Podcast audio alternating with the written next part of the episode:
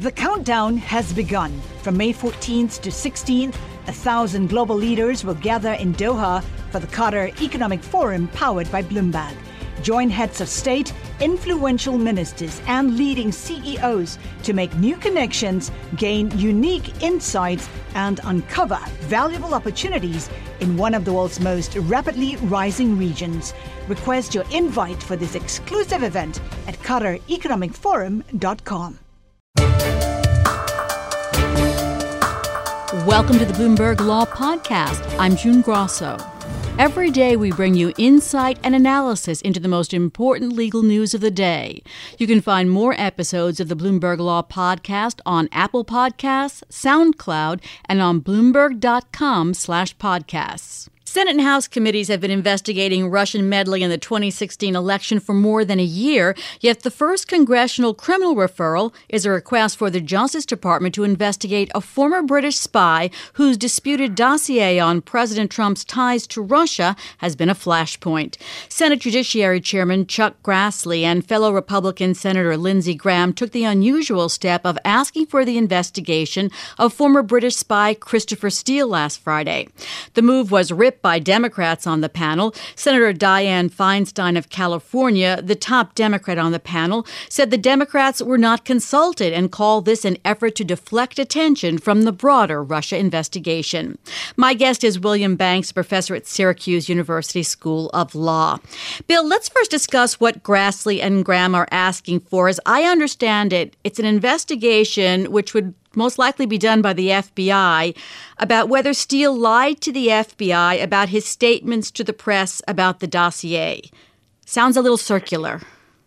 It is a little circular, and, and you, I think you've summarized it well.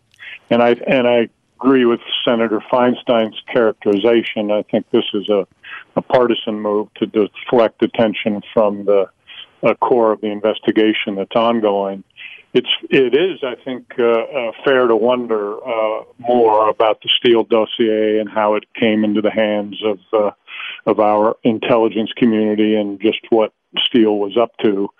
You know the the bottom line, however, is that whatever uh, role his dossier has played, our intelligence community had other sources that would have led them to the information about Russian uh, interference in the election, even if Steele uh, had never uh, written his dossier or tried to share it with the United States.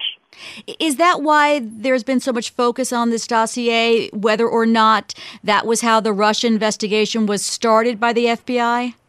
Well, I think some of the Republicans on the committees are trying to characterize it that way to uh, undermine the, the sort of uh, the pre- the premise which began the investigation that there was some lawful way to know in 2016 that the Russians were up to no good here. Indeed, though, we know from uh, uh, from several media reports that the uh, Justice Department had intelligence intercepts on Russian attempts to interfere in interfere in the election at least by June or July of 2016, and likely much earlier.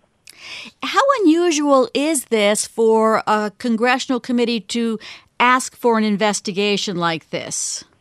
It, it's fairly unusual, and of course they can they can ask, but they don't have any legal authority to compel. It's simply a request, a referral. It's up to the Justice Department to decide what to do with that referral. So, again, I think it's more posturing than anything else. Uh, I think they're they are trying to undermine the, the the Steele dossier, and that's fine. I don't think that the Steele, dossier is going to be central to any part of the investigation going forward because, as I said, they had other ways of obtaining the same information, and much of the stuff that's in the Steele dossier, I think, is not really part of the congressional investigation nor part of what Mueller's trying to do. Some legal experts have said that this shows the Justice Department being pulled into a partisan battle. Is the independence of the Justice Department at stake in any way here? Well, it would be. I think if they if they took this uh, uh, request uh, very seriously, I think they they won't. I think they'll decline. As we know, uh, you know the the uh, Justice Department itself was uh, hobbled a bit at the very beginning because Attorney General Sessions was recused from being involved in the uh, in the supervision of the Mueller investigation, so that's being handled by the deputy Rod Rosenstein. And now, uh, you know, with with requests coming from Congress, uh, you, you further question, I think, the independence of justice. But I, I think justice is up to the task here. They'll simply uh, decline to move forward with this request. I wonder on a practical level, this request would involve digging into allegations of the dossier. Are those are those allegations that the Republicans necessarily want to be, you know, inquired about? I think they're probably, if they could, they would they would be more interested in how the dossier found its way into the hands of U.S. investigators, who paid Steele and why, what was their motivation so to, to try to paint the Democrats and particularly the Clinton campaign in an unfavorable light. Tell us about what's been happening uh, between Chuck Grassley and the organization that, as I understand it, initially asked for this dossier to be made.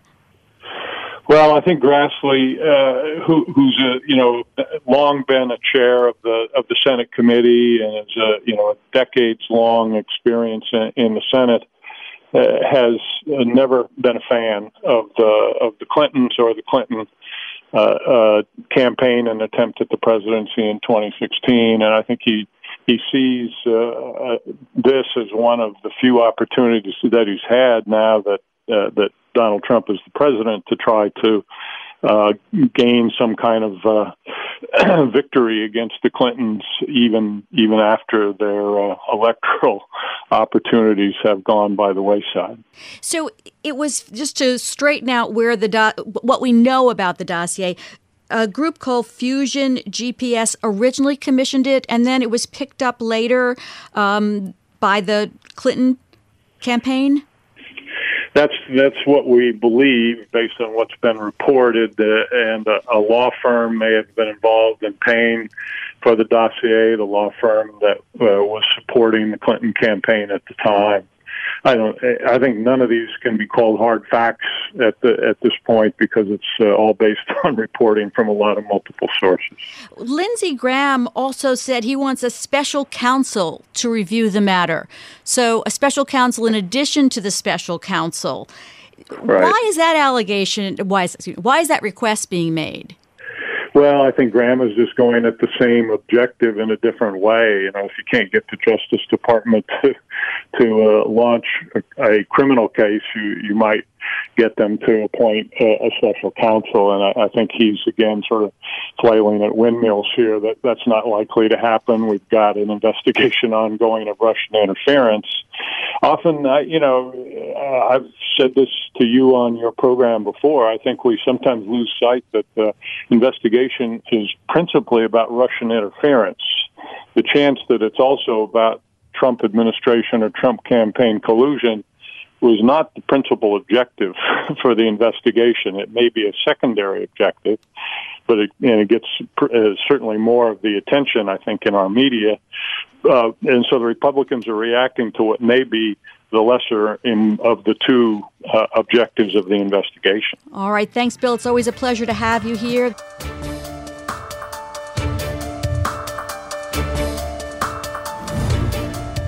The Supreme Court is back in session by a vote of 7 to 3. The justices ordered a lower court to take a new look at a Georgia inmate's death sentence after one of the jurors referred to the defendant using a racial slur. Joining us is Bloomberg News Supreme Court reporter Greg Stohr. Greg, did the jurors' comments come out during the 1991 trial? No, June, they didn't. They didn't come out till about seven years after the trial when uh, the defendants, Mr. Tharpe's lawyers, uh, were doing some additional investigating, and they went and they talked to the, the juror, and he made those comments, and then they uh, persuaded him to, to sign an affidavit to that effect. So the justices, seven to three at least, decided that this was cause for another review by a federal court?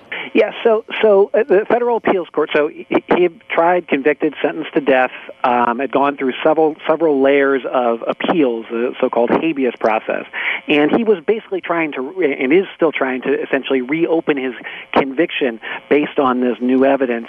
And the uh, 11th Circuit Court of Appeals said, um, uh, no, you don't have enough here to to reopen it. And the Supreme Court essentially said you are a little too quick to do that. Um, at a minimum, Mr. Tharpe has uh, shown that there was some prejudice to his trial that the that this juror's comments uh, did probably did affect how he voted in the case, and now go back and look at some of the state's other arguments for for keeping the verdict intact. So, what would the defendant have to show? Because as you wrote, Georgia still has other arguments for not reopening the case. Yeah, so this essentially, and a lot of this was, was contained in a dissent by Justice Clarence Thomas along with Justices Gorsuch and Alito. Um, it, they pointed out essentially that, that, as I said, this is a, a conviction that has been finalized, and it's a very high bar that, that courts expect the defendant to meet to reopen something. Um, and in this case, among other things, uh, Mr. Tharpe has got to have to show that there was some good reason why he didn't uh, provide this evidence at an earlier stage in the process. Uh, the, the, Thomas defense, the dissent, excuse me, essentially says. Um, uh, there's no way he's going to be able to, to clear that bar. There's there's ample evidence that he, he did not have good reason to, to wait so long before bringing this out.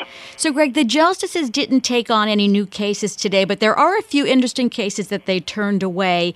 One involving a Mississippi law that lets businesses and government workers refuse on religious grounds to provide services to gay and transgender people. Tell us about that case. Yeah, so th- so this is uh, a lot of people are familiar with the Colorado case the Supreme Court has, where Colorado uh, said that uh, a baker had to sell uh, wedding cakes to a same-sex couple if he was going to sell them to other couples.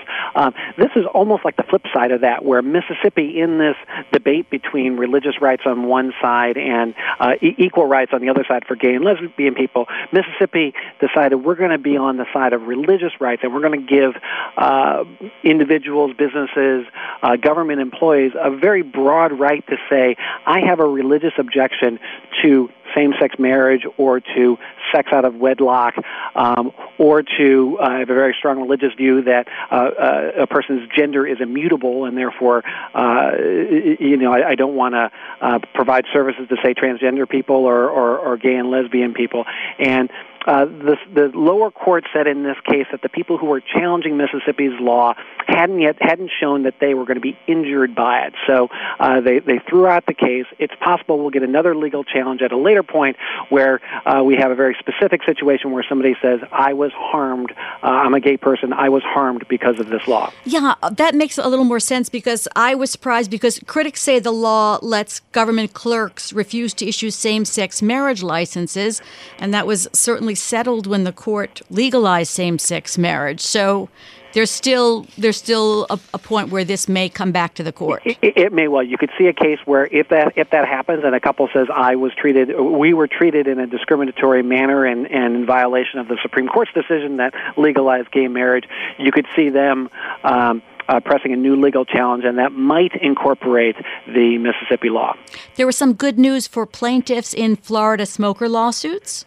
Yes. So um, it, uh, a number of years ago, if you recall, there was a big class action case in Florida against smokers called Engle, and in that case, the jury found essentially found that cigarettes are really really dangerous and uh, since then in individual trials um, plaintiffs have been able to use that verdict in Engle as sort of a starting point. point and uh, this this was an appeal by um, Philip Morris and R.J. Reynolds uh, in one of those individual cases saying hey, we have a constitutional right for to to expect that this plaintiff show that our products actually caused her um, to uh, get get sick, and um, uh, the the federal appeals court in this case said no. Actually, the the Engle jury decided that question. That was a class action, we all knew that was going to apply very broadly. So there is no constitutional problem today the Supreme Court said we're not going to hear arguments on the, the tobacco company appeal.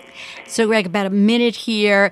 The Supreme Court is going to dis- decide about more cases as we go on, and there's the case involving Amazon may come up. Yes. So Amazon is not technically involved in it, but this is the uh, a decision from 25 years ago that said that states cannot impose sales taxes on uh, on internet retailers, mail order companies, unless they have a physical presence in their state. They can't require those companies to collect those sales taxes. The Supreme Court could well revisit that case. That would be a big deal in the world of internet commerce and could open up billions of dollars of new revenue to states and local governments. So be watching for that on Friday when they consider their cases again. That's right. Yeah, we could we could well get a, a, list of new cases on Friday. All right. Thanks so much, as always, Greg, for being here. That's Greg Stohr, Bloomberg News Supreme Court reporter. Thanks for listening to the Bloomberg Law Podcast. You can subscribe and listen to the show on Apple Podcasts, SoundCloud, and on Bloomberg.com/podcast. I'm June Grosso. This is Bloomberg.